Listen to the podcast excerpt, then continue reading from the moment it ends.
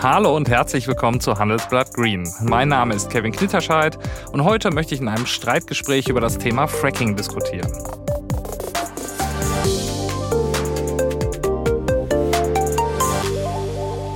Deutschland fürchtet sich vor der Gaskrise. Unternehmen und Verbraucher fragen sich, wie wir möglicherweise ohne Lieferungen aus Russland warm durch diesen Winter kommen sollen. Was dabei allerdings häufig vergessen wird, ist, dass es auch in Deutschland Gasvorkommen gibt. Die befinden sich allerdings tief im unterirdischen Gestein und wer daran will, der muss einen großen Aufwand betreiben. Die Technologie, die das möglich macht, heißt Fracking. Und die ist in Deutschland hoch umstritten. Das funktioniert ungefähr so. Es werden erst tiefe Löcher gebohrt, dann wird eine Flüssigkeit mit hohem Druck ins Gestein gepresst und durch die so entstehenden Risse entweicht dann das Gas, das in den Gesteinsschichten gespeichert ist. Die Befürworter der Technologie argumentieren, dass wir uns so unabhängiger von Energieimporten machen können. Kritiker hingegen sorgen sich um die Umweltfolgen. Das kontroverse Thema bietet sich also hervorragend an für ein Streitgespräch. Mit meinen zwei Gesprächspartnern will ich jetzt darüber diskutieren, inwieweit Fracking uns helfen kann, unsere Energiekrise zu lösen. Der erste Gesprächspartner ist Andreas Pinkwart, ehemals nordrhein-westfälischer Wirtschaftsminister und nun FDP-Fraktionsmitglied im Landtag. Hallo, Herr Pinkwart. Ja, hallo, Herr Knitterscheid, Müller-Krenner. Der zweite, ein Kritiker, ist Sascha Müller-Krenner, Bundesgeschäftsführer der Deutschen Umwelthilfe. Hallo, Herr Müller-Krenner. Guten Morgen in die Runde. Ja, unser Thema ist heute Fracking und Herr Pinkwart, äh, Sie habe ich dazu eingeladen, weil Sie sich vor einigen Tagen in unserer Zeitung in einem Gastbeitrag äh, ja dafür ausgesprochen haben, dass das deutsche Fracking-Verbot noch einmal überprüft werden soll, das ja seit 2017 gilt. Äh, für alle interessierten Zuhörer verlinke ich den Beitrag auch nochmal in den Show Notes, aber da ich Sie jetzt vom Mikrofon habe, frage ich Sie mal direkt, Herr Pinkwart, warum sollten wir die Diskussion in Deutschland noch einmal führen, nachdem es ja eigentlich schon eine Entscheidung in der Richtung gab? Ja, äh, zwei Dinge. Äh, zum einen steht ja noch aus die Entscheidung des Deutschen Bundestages, die Würdigung der Expertenkommission vorzunehmen, mindestens äh, die Probebohrungen, die äh, zu Forschungszwecken möglich wären, auch in Deutschland durchzuführen. Hier wäre ein Appell des Bundes auch an die Länder aus meiner Sicht angezeigt, gerade vor dem Hintergrund der Expertenstudie. Und das Zweite ist, dass wir natürlich vor völlig veränderten Rahmenbedingungen stehen, spätestens seit äh, dem äh, äh, brutalen Angriffskrieg Russlands gegen die Ukraine und die Energiepolitik Deutschlands äh, steht vor äh, allergrößten Herausforderungen im Zieldreieck von Klimaschutz, Versorgungssicherheit, Unbezahlbarkeit. Und da muss das Thema Gasversorgung auch aus eigenen Gasquellen natürlich mit auf die Tagesordnung. Herr Müller-Krenner, ähm, wie viele andere Organisationen auch engagiert sich die Deutsche Umwelthilfe ja dafür, dass es äh, bei einem Fracking-Verbot bleibt. Äh, wie viel Verständnis haben Sie denn für das Argument, dass wir vielleicht unser grünes Gewissen aufgeben müssen, um die Energiekrise jetzt zu bewältigen?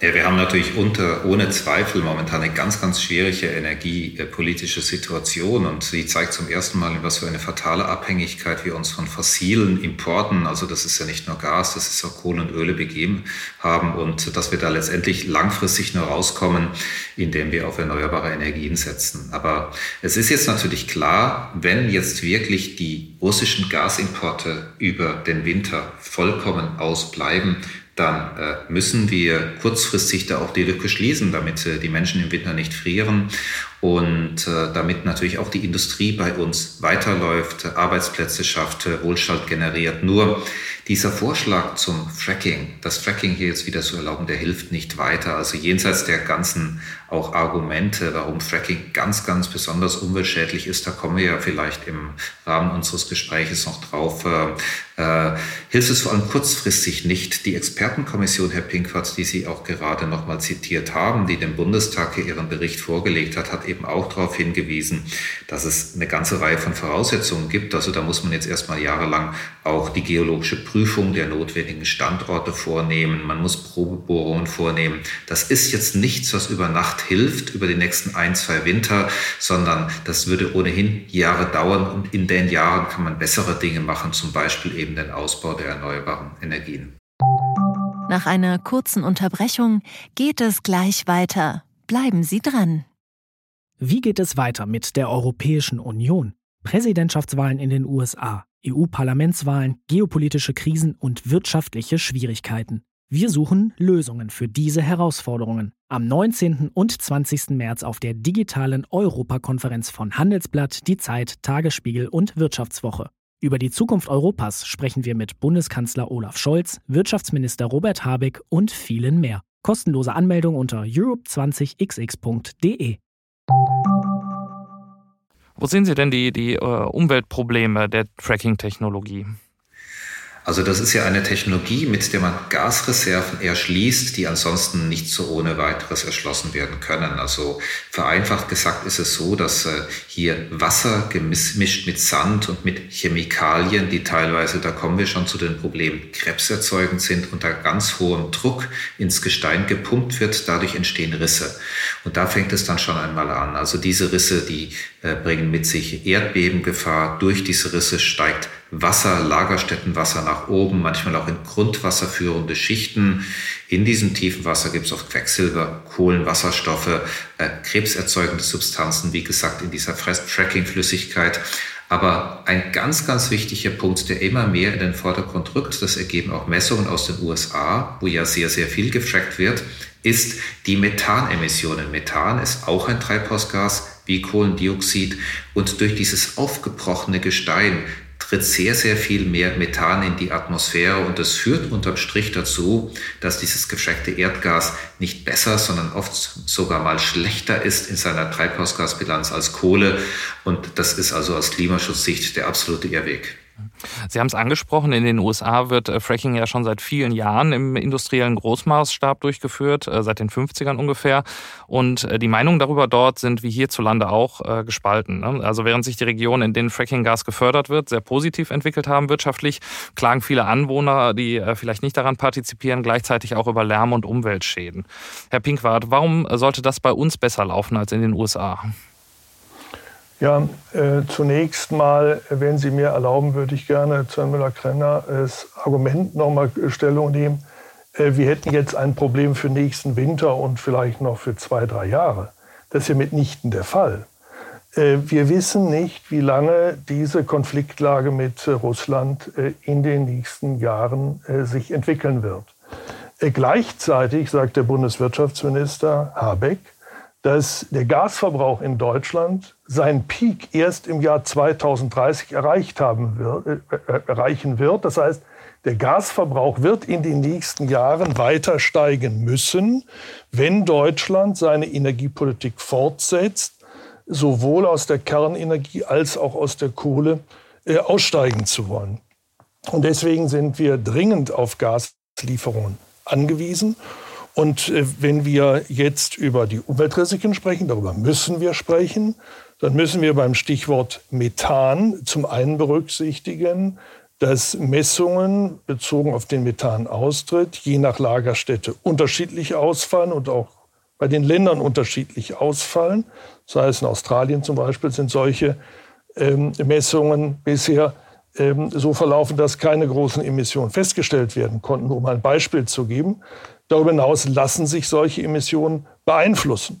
Nur, wenn es Emissionen gibt, die gibt es übrigens auch bei der Erdgasförderung und anderen Bereichen, dann ist es für das Weltklima unerheblich, ob diese Emissionen bei uns stattfinden oder in anderen Teilen der Welt. Wenn wir jetzt über LNG-Terminals gefracktes Gas aus den USA beziehen wollen, sind wir Mitverursacher der Methanaustritte, die Sie eben besprochen haben, mit Blick auf die USA und damit auch mit Blick auf das Weltklima. Und dann müssen wir uns dazu genauso verhalten. Äh, und deswegen müssen wir hier in den Blick nehmen, wenn wir äh, verflüssigtes, ähm, gefracktes Gas aus den USA beziehen, haben wir längere Transportwege. Etwa 25 Prozent der Energie gehen damit verloren. Das heißt, wir haben unverhältnismäßig mehr Emissionen durch Importe, als wenn wir diese Energien im eigenen Land fördern würden.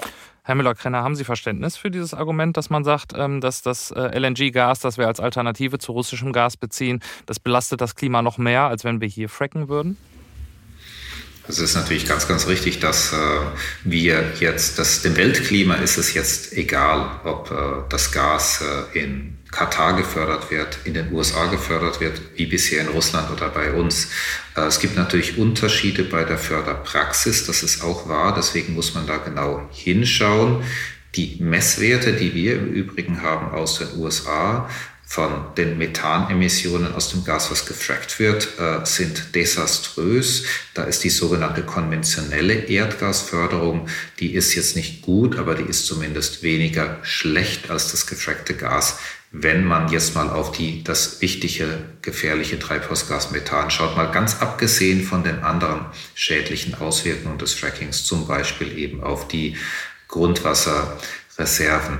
Äh, Dort, wo ich, glaube ich, zu einer anderen Schlussfolgerung ist, das ist der folgende Punkt. Ich glaube, äh, wenn wir jetzt äh, sehen, wir hatten über die vergangenen Jahrzehnte diese gefährliche und weiter wachsende Abhängigkeit von russischem Erdgas, dann darf doch die Konsequenz nicht sein, wir ersetzen das Gas aus Russland durch Gas von irgendwo anders. Und ja, ich kenne auch die Prognosen aus dem Bundeswirtschaftsministerium, die davon ausgehen, dass äh, wir äh, weiterhin einen steigenden Gasverbrauch haben werden. Aber das ist natürlich immer unter der Voraussetzung, dass wir politisch nichts tun, dass wir politisch nicht handeln. Es ist Aber ja das ist so, doch nicht richtig, Herr Müller-Krenner. Das ist doch nicht richtig. Sondern das bezieht sich doch auf die bisherigen Planungen, die wir jetzt äh, beschlossen haben, nämlich aus der Kohle schneller aussteigen Jetzt, äh, zu wollen. Zunächst mal ja 38, 35.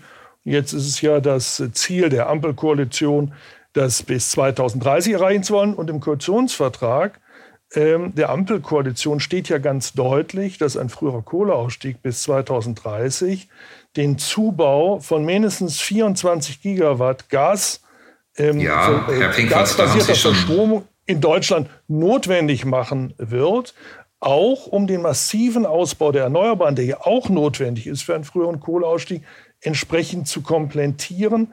Wir haben ja bei den Erneuerbaren das Problem, dass sie uns nicht äh, 24 Stunden, sieben Tage zur Verfügung stehen, da, sondern da kommen wir vielleicht wir, noch gleich dazu.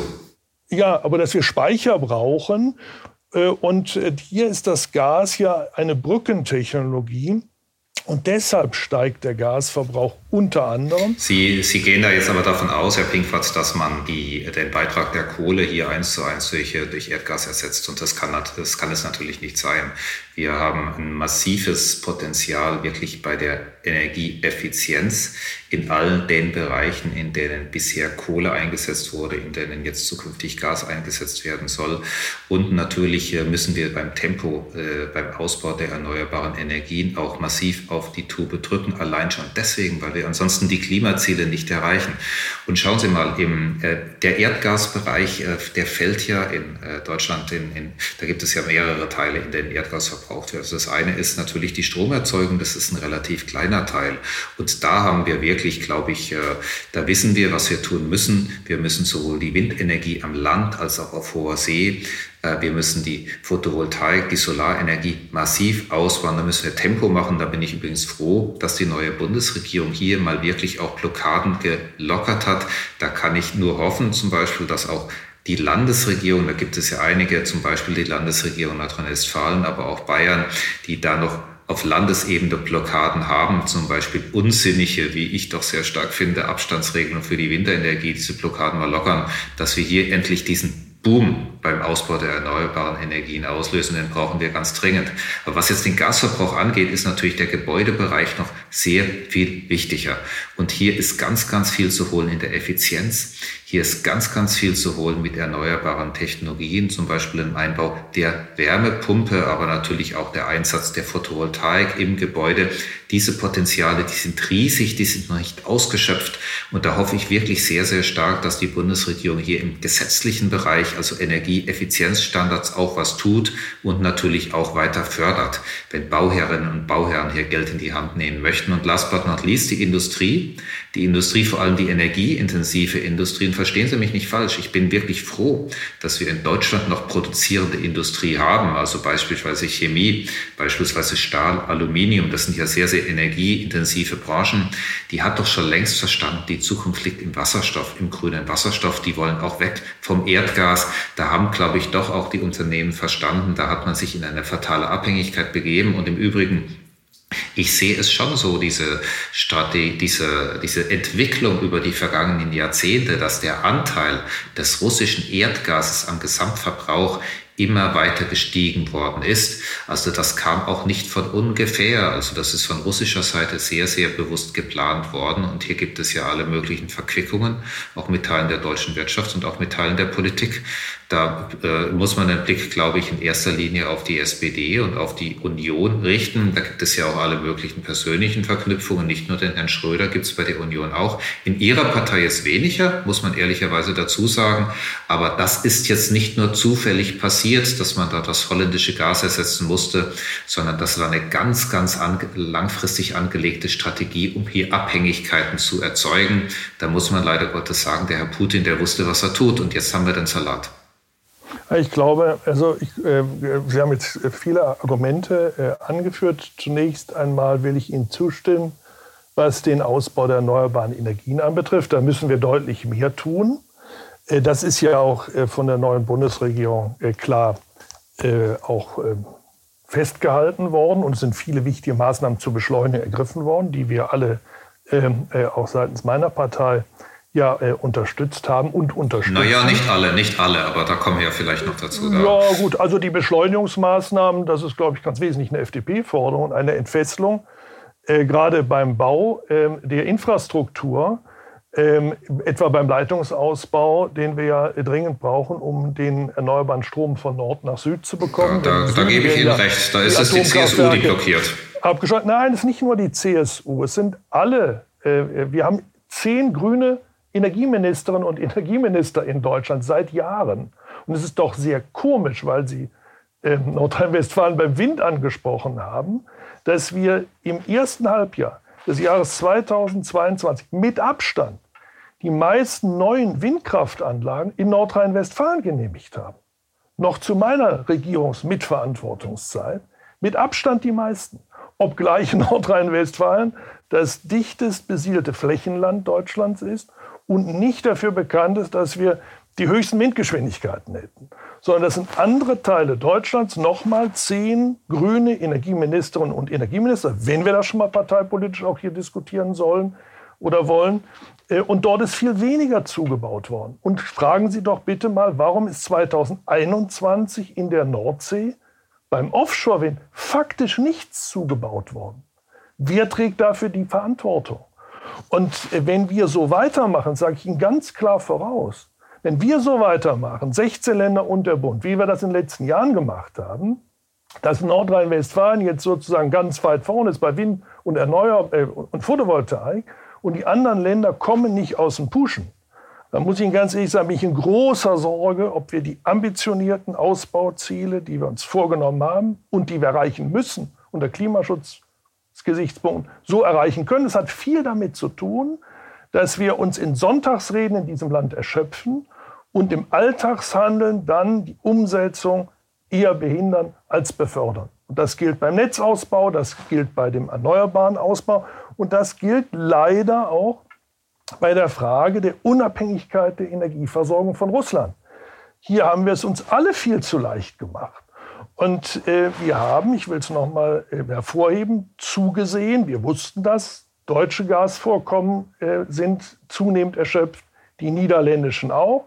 Wir haben den Niederlanden nicht erlaubt, dass sie ihre Gasfelder in Richtung deutscher Nordseeküste erweitern könnten, obwohl wir händeringend auf niederländisches Gas jetzt angewiesen sind. Erst jetzt lockert sich das ein wenig.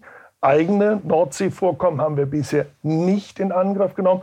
Da gibt es jetzt erste Überlegungen. Und wir haben, und das ist ja unser Thema von heute, wir haben die Förderung fracking-basierter Gasvorkommen nicht in Angriff genommen in Deutschland, obgleich wir jetzt hingehen und weltweit genau dieses Gas einkaufen müssen, um unsere Industrie am Laufen zu halten und die Haushalte mit Gas zu versorgen. Ich bin bei Ihnen. Zweiter Punkt bei der Effizienzverbesserung.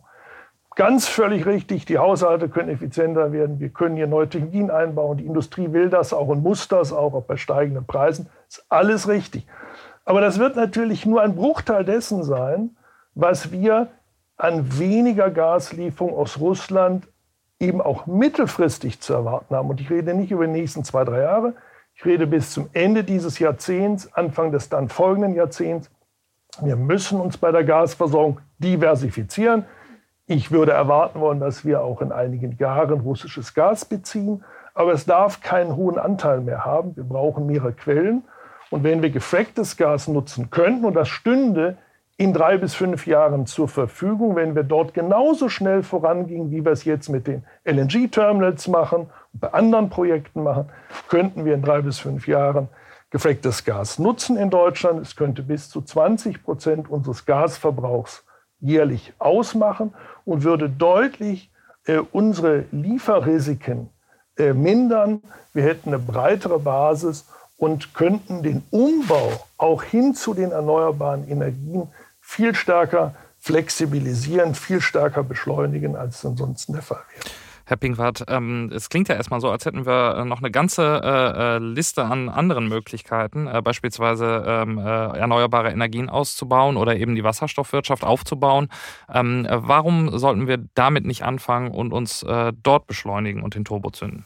Naja, also Nordrhein-Westfalen ist führend beim Wasserstoff bundesweit, schon aus Tradition heraus. Wir haben eine Wasserstoff-Roadmap vorgelegt. Wir haben entsprechende Infrastrukturprojekte vorangetrieben. Wir haben die Industrie ertüchtigt und auch Neuansiedlungen vorgenommen, um Elektrolyseure bis 1 Megawatt, 3 bis 5 Megawatt, die 10, 50, 100 Megawatt und demnächst auch 500 Megawatt, 1 Gigawatt und mehr hier von Nordrhein-Westfalen aus, aber natürlich auch an anderen Standorten Deutschlands, Europas voranzubringen. Aber wir verfügen nun mal klassischerweise über eine sehr starke Energiewirtschaft in Nordrhein-Westfalen. Und wir haben sehr äh, intensiv in den letzten Jahren mit unseren Initiativen Info-Climate und Spin daran gearbeitet, mit der Industrie zusammen die Voraussetzungen dafür zu schaffen, dass wir hier wettbewerbsfähige Technologien entwickeln und in die Märkte führen, sowohl zur nationalen Verwendung als auch zur internationalen. Die berühmten IPSAI-Projekte, für die sich ja Peter Altmaier gerade sehr stark gemacht hatte, Daran haben wir teilgenommen, Nordrhein-Westfalen mit einem hohen Umfang. Insgesamt hat der Bund dafür 10 Milliarden vorgesehen, 8 Milliarden für die Industrie, insbesondere auch für die Transformation der sehr energieintensiven und damit treibhausgasintensiven Stahlindustrie, 2 Milliarden zur Förderung auch von Wasserstoffherstellung international. Und hier war es ja sehr bemerkenswert, wenn ich das mal sagen darf, dass wir sehr schnell waren in Deutschland, auch in den Bundesländern, aber es fast ein Jahr lang gebraucht hat in, in Brüssel, um über unsere Beihilfeanträge dann entscheiden zu können.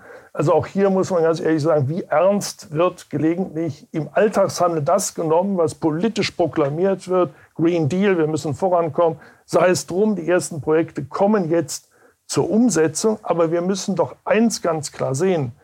bei all diesen Projekten werden wir Übergangsphasen haben, bis wir den sogenannten grünen, also wirklich sauberen Wasserstoff in der Menge, in der wir ihn brauchen, zu noch einigermaßen erschwinglichen Bedingungen bekommen werden.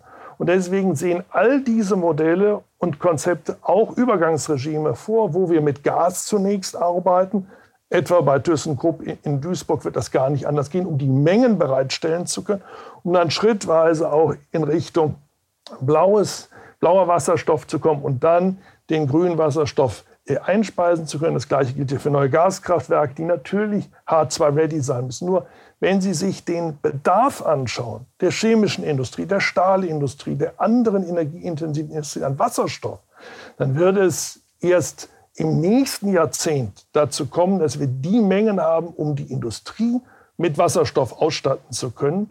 Und äh, wenn wir dann den Wasserstoff noch nutzen wollen, um wesentlich bei der Verstromung die Lücke zu schließen zu dem, was die Erneuerbaren tagtäglich liefern, dann werden wir uns eher Ende der 30er Jahre, Anfang der 40er befinden. Und für diesen Zeitraum brauchen wir Erdgas. Das ist die Brückentechnologie, die weniger Emissionen hervorruft als die Kohle. Und wir wollen ja alle die Kohle nicht länger nutzen, glaube ich. Also brauchen wir hier eine starke Brücke und dafür müssen wir die Voraussetzungen schaffen. Und sie muss sicher sein und sie muss, ich will es nochmal hinzufügen, auch bezahlbar bleiben. Äh, der Wasserstoff ist heute nicht bezahlbar. Er müsste subventioniert werden. Aber wir können ja nicht die Industrie und die Haushalte und alle anderen dauerhaft subventionieren. Das würde unser Staat nicht aushalten. Das würde zu massiven Wohlstandsverlust führen. Auch das muss man gelegentlich, glaube ich, mit ins Kalkül ziehen. Und wenn wir es nicht schaffen, Klimaschutz so zu organisieren, dass er verlässlich bleibt und dass er zu bezahlbaren Bedingungen einer starken Wirtschaft führt, wer soll uns in der Welt denn dann in Zukunft noch folgen? Nach einer kurzen Unterbrechung geht es gleich weiter. Bleiben Sie dran. Wenn ich am Freitag Feierabend mache, freue ich mich auf richtig viel Lesezeit am Wochenende. Wenn es Ihnen vielleicht genauso geht, haben wir jetzt genau das Richtige für Sie. Das neue Handelsblatt Wochenende. Ich bin Charlotte Hauenhorst, Digitalchefin beim Handelsblatt. Und ich bin Sven Prange, Leiter des neuen Wochenendteams. Wir sind jetzt noch mehr für Sie da, wenn Sie Zeit haben, am Wochenende, mit inspirierenden Recherchen, praktischen Ratgebern und echten Deep Dives. Entdecken Sie unser neues Programm auf handelsblatt.com/slash Wochenende und abonnieren Sie dort unseren neuen Wochenend-Newsletter. Wir freuen uns auf Sie.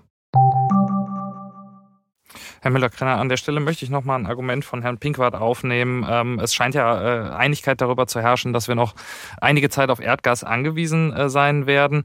Ähm, äh, jetzt werden in Deutschland ja mehrere LNG-Terminals gebaut, wo Fracking-Gas aus den USA anlanden soll. Ähm, wäre es da nicht besser, wenn wir es hier fracken und dann auch eine entsprechende Kontrolle haben über die Bedingungen, unter denen das geschieht und dann stattdessen eben nicht das Fracking oder methanbelastete Fracking-Gas aus den USA verwenden? Was meinen Sie dazu? 또 Sage ich gleich, aber jetzt, äh, ohne dass wir uns jetzt gegenseitig Zahlen an den Kopf werfen, vielleicht doch noch mal eine kleine Korrektur. Der Ausbau der Windenergie in Nordrhein-Westfalen, Herr Pinkwart, Sie haben sich da jetzt natürlich einen Zeitausschnitt mal rausgenommen, in dem es ganz gut ausschaut, aber über die letzten Jahre äh, da muss man sich die Zahlen ja nur anschauen. Liegt da NRW, sag mal, im unteren Mittelfeld und da sind es dann Länder wie Niedersachsen und Schleswig-Holstein, die haben da viel mehr gemacht. Aber das äh, kann man also sich vielleicht bei anderer Gelegenheit dann mal ansehen. Auch beim Ausbau Nummer eins. Ja, das, nicht, was da das, äh, das dann lese ich äh, andere Zahlen der, äh, der Fachagentur Windenergie des Bundes. Da schaut es dann anders äh, aus. Aber lassen wir das, lassen wir das doch einfach mal so stehen. können wir ja mal die Tabellen, die man ja im Internet sich anschauen kann, das können ja auch die Zuhörerinnen und Zuhörer uns mal anschauen. So, jetzt aber zum Thema Erdgas. Also ich höre immer, dass die Erdgas ist eine Brückentechnologie. Und bei solchen, bei diesem Wort werde ich immer ganz nervös, weil da muss man natürlich dann schon immer fragen, also äh, wie, wie lang ist diese Brücke, wie breit ist diese Brücke? Und äh, also welche Bedarfe gehen dann über diese, diese Brücke rüber. Das haben wir schon bei der Atomkraft hier immer gehört. Das ist eine Brückentechnologie in eine lichte, grüne, erneuerbare Zukunft. Aber letztendlich ging es darum, abgeschriebene Kraftwerke profitabel weiter zu betreiben. Zum Glück ist jetzt mit der Atomkraft Schluss in Deutschland Ende des Jahres. Ich halte dieses Und beim Erdgas für absolut äh, fahrlässig, was Sie da vortragen, muss ich Ihnen ganz klar ja, sagen. Das, äh, also so da bin man, ich, äh, da bin ich sehr froh. Da, aber dann also lassen Sie es erstmal machen, dann können Sie gleich darauf antworten. Nicht, ja, ich äh, wollte jetzt aber dann doch den denn ich wollte aber doch das, äh, die, die Frage nochmal beantworten. Klar, es ist so, wir haben unsere äh, Wirtschaft äh, sehr, sehr schon, unsere Gesellschaft, das ist ja nicht nur die Wirtschaft, das sind auch die privaten Haushalte. Wir haben einen sehr hohen Erdgasanteil in Deutschland, auch im Vergleich mit anderen Nachbarstaaten in der Europäischen Union, sowohl in der Industrie als auch bei den privaten Heizungen. Und äh, das war eine Fehlentwicklung und jetzt äh, vor allem die, war die Fehlentwicklung, sich natürlich hier von einem Importeur abhängig zu machen. Da ist man sozusagen sehenden Auges in dieses Problem reingelaufen. Aber jetzt haben wir natürlich die Situation. Und äh, deswegen müssen wir natürlich, wenn jetzt in diesem Winter und den nächsten ein, zwei Jahren äh, wirklich Engpässe eintreten, wir müssen hier natürlich handeln und dafür sorgen, dass weder Menschen frieren müssen, noch dass es wirklich zu großen wirtschaftlichen Verwerfungen kommt. Und deswegen ist es aus meiner Sicht schon vorstellbar, dass man sagt, man hat jetzt zeitlich begrenzt den Import von Erdgas über Flüssiggasterminals, aber zeitlich begrenzt in den Kapazitäten begrenzt und man muss natürlich schauen, wo kommt das Zeug her. Und da ist das Fracking-Gas aus den USA aus Klimasicht ganz besonders problematisch. Das große Problem, was ich sehe, ist, dass man sich hier in neue Abhängigkeiten begibt durch den Bau von Überkapazitäten. Diese LNG-Terminals, die hier jetzt angedacht sind, die auch in diesem LNG-Beschleunigungsgesetz aufgelistet sind, wenn man die Kapazitäten da mal zusammenzählt, dann hätte man ja mehr Erdgas, was importiert wird, als wir momentan aus Russland kriegen. Das kann ja nicht Sinn der Übung sein. Wir wollen doch raus aus dem Zeug. Es kann auch nicht sein, dass wir jetzt langfristige Verträge abschließen mit texanischen Fracking-Firmen, wie es das Unternehmen ENBW macht, oder mit äh, dem, äh, der äh, Diktatur Katar. Da begibt man sich doch vom Regen in die Traufe, sondern man muss hier natürlich äh, schauen, dass wir, wenn wir jetzt etwas importieren, dass man das nur kurzfristig macht, dass man da wieder rauskommt.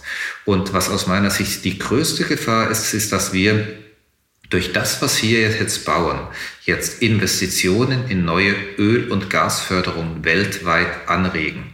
Es, es wird im Rest der Welt sehr, sehr aufmerksam beobachtet, dass gerade wir Deutschen und die anderen Europäer, aber Deutschland an vorderster Front, jetzt überall das Erdgas aufkaufen und zwar zu jedem Preis. Und das setzt natürlich ein Investitionssignal in die Märkte.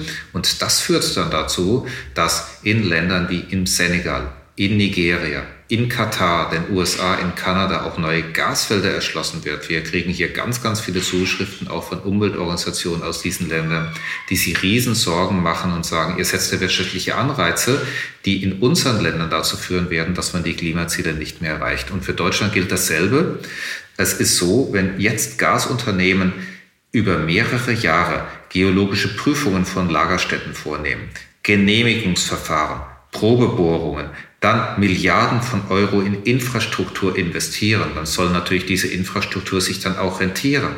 Wir müssen aber raus aus dem Verbrennen von Erdgas. Ganz grundsätzlich, Deutschland hat sich vorgenommen, und das ist jetzt keine verrückte Idee der deutschen Umwelthilfe, sondern das Gesetz das, ist, äh, das steht im deutschen Klimaschutzgesetz, das der Deutsche Bundestag mit seiner Mehrheit verabschiedet hat in der letzten Legislaturperiode.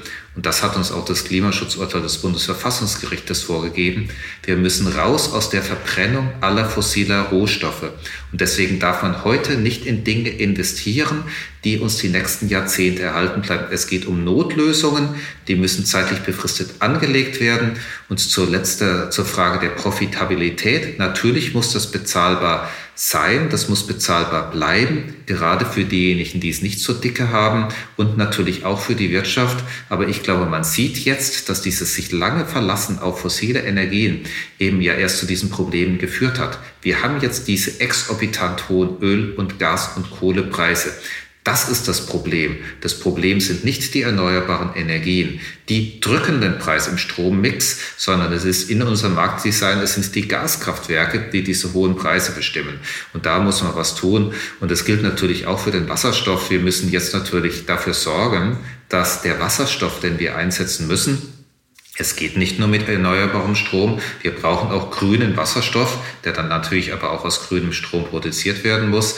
Dafür brauchen wir dann zum Beispiel den massiven Abbau jetzt der Ausbau jetzt der Offshore-Windenergie und den Anschluss der Leitungen. Und da ist in den letzten Jahren viel zu wenig passiert. Also gerade Peter Altmaier als Bundeswirtschaftsminister hat da in den vier letzten Jahren eigentlich gar nichts getan. Und das muss jetzt durch das Windenergie an See Gesetz, was ja Herr Habeck auch vorgeschlagen hat, massiv beschleunigt werden. Herr Pinkwart, ähm, sehen Sie auch die Gefahr, dass äh, die Investitionen in die neue Technologie dazu führen könnten, dass man vielleicht ein bisschen länger am Gas festhält als nötig? Äh, oder andersrum gefragt, welchen Anreiz könnten die äh, Gasunternehmen haben, in, in Fracking-Kapazitäten zu investieren, wenn sie sich eigentlich sicher sein können, dass die Technologie nach einigen Jahren obsolet sein wird? Ja, ähm, wir haben ja vor, Anlagen jetzt zu ähm, entwickeln und zu bauen, die sowohl auf der Basis von Erdgas, auf der Basis von blauem und auch später auf Basis von grünem Wasserstoff funktionieren können. Deswegen hat sich auch die neue Bundesregierung vorgenommen, dass, und das ist auch das Ziel in Nordrhein-Westfalen, in unserer Energieversorgungsstrategie, dass neue Gaskraftwerke H2 Ready zum Beispiel gebaut werden müssen. Das ist äh, technisch aber nicht so ganz trivial. Naja, äh, wir, Sie plädieren ja dafür, dass wir mit Wasserstoff in Zukunft Strom erzeugen. Also brauchen wir dafür die technischen Voraussetzungen. Also wir haben uns zum Beispiel mit Juniper unterhalten und die haben gesagt, also gerade bei den Flüssiggasterminals, also sowas kann man nicht umrüsten, das muss man quasi neu bauen. Also das Fundament, das bleibt, aber die technische Anlage, ja, gut, 80 Prozent der Kosten, äh, die muss man ersetzen.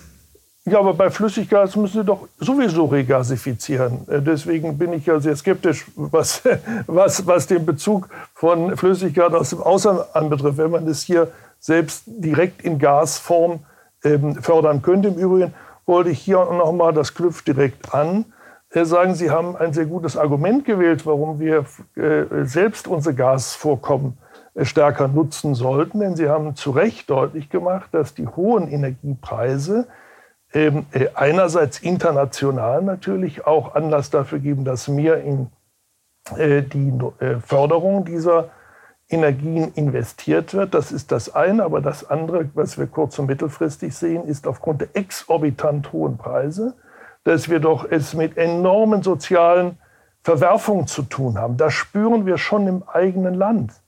Aber das setzt sich natürlich in anderen europäischen Ländern und erst recht in Schwellenländern, in Afrika, in anderen Ländern fort. Und äh, wenn Sie dafür plädieren, dass Sie nur kurzfristige Verträge haben wollen, dann reizen Sie ja diesen Markt noch stärker an. Dann geht das noch mehr über die Spotmärkte. Damit werden die äh, tagesaktuellen Preise noch beherrschender sein. Viel wichtiger werden langfristige Verträge, wobei langfristig ja nicht heißt 30 bis 50 Jahre, sondern 10 bis 20 Jahre. Und wir wollen bis 2045 klimaneutral werden. Wir werden den Peak des Gasverbrauchs, so Herr Habeck, 2030 haben, nach seinen nach vorne gerichteten Planung. Dann geht es schrittweise zurück bis 2045.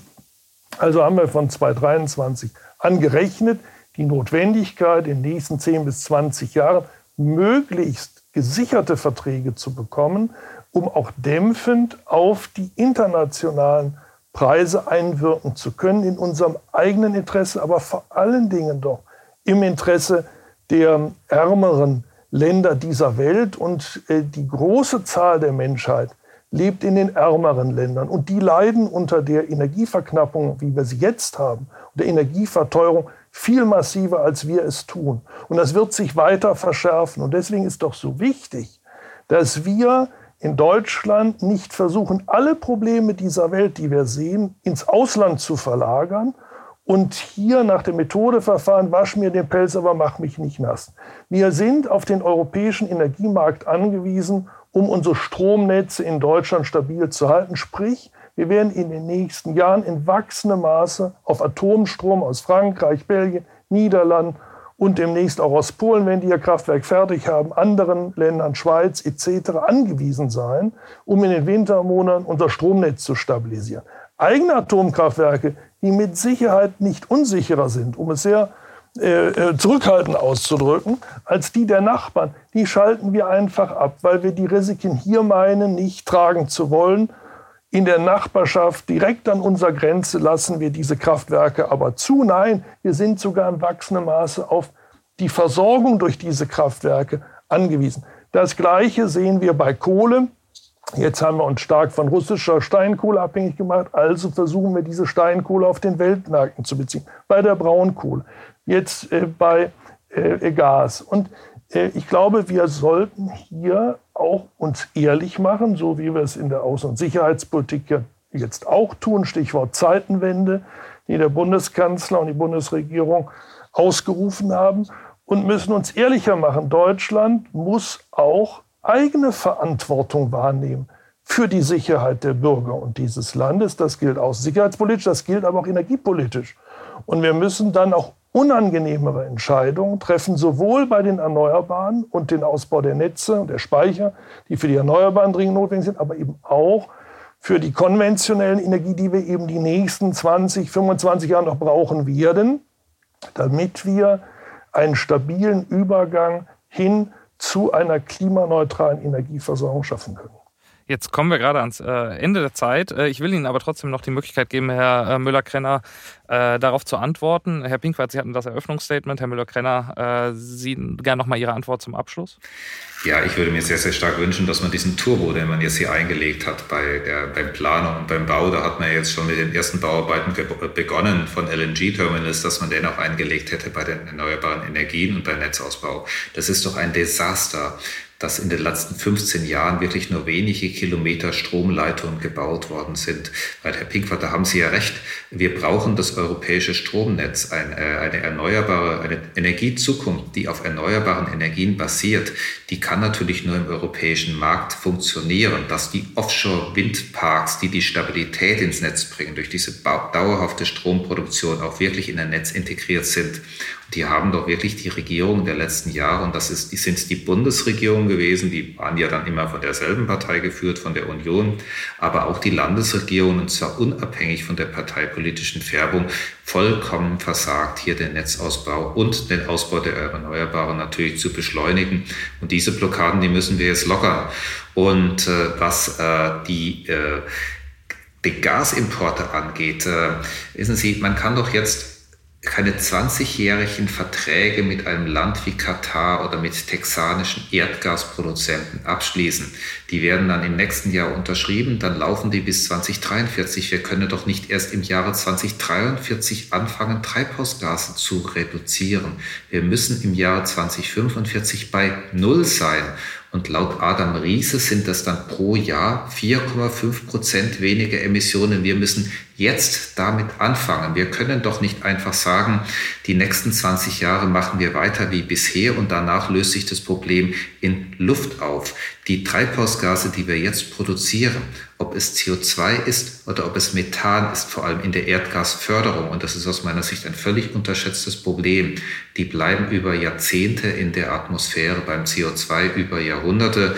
Die Folgen des Klimawandels, die sehen wir hier. Ich sitze in Berlin, um Berlin herum, äh, die Wälder brennen, die Landschaft trocknet aus, der Klimawandel, der ist da. Und das ist die größere Sicherheitskrise. Natürlich haben wir jetzt den Krieg in der Ukraine, aber wir haben diese langfristige Sicherheitskrise, der, die wir durch äh, die Klimakrise haben. Und da wünsche ich mir eben auch eine Zeitenwende. Und da müssen wir weg vom Business as usual und müssen weg vom Gas. Ich glaube, beim äh, beschleunigten Ausbau der Erneuerbaren äh, herrscht, herrscht Einigkeit, nehme ich äh, mit als, als Abschluss. Und äh, da bedanke ich mich für das äh, ansprechende Gespräch. Ja, vielen Dank. Alles Gute in die Runde. Ich bedanke mich ganz herzlich ebenfalls. Tschüss. Das war's für heute von Handelsblatt Green. Und wenn Sie sich noch tiefer mit den Themen dieser Folge beschäftigen wollen, dann kann ich Ihnen unser Handelsblatt Sommerangebot ans Herz legen. Damit können Sie das Handelsblatt Digital-Abo sechs Wochen lang nur für einen Euro testen. Sie finden das Angebot unter handelsblatt.com slash sommerspecial. Und falls Sie noch Fragen, Kritik oder Themenvorschläge für uns haben, schreiben Sie uns doch einfach eine Mail an green@handelsblatt.com. Bis zum nächsten Mal.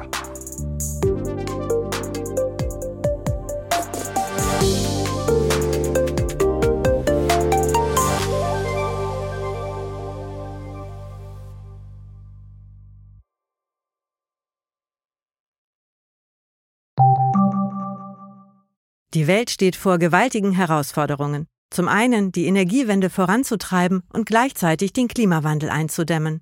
Und auch der Energieträger Wasserstoff gewinnt weltweit immer mehr an Bedeutung. Doch wie geht es weiter?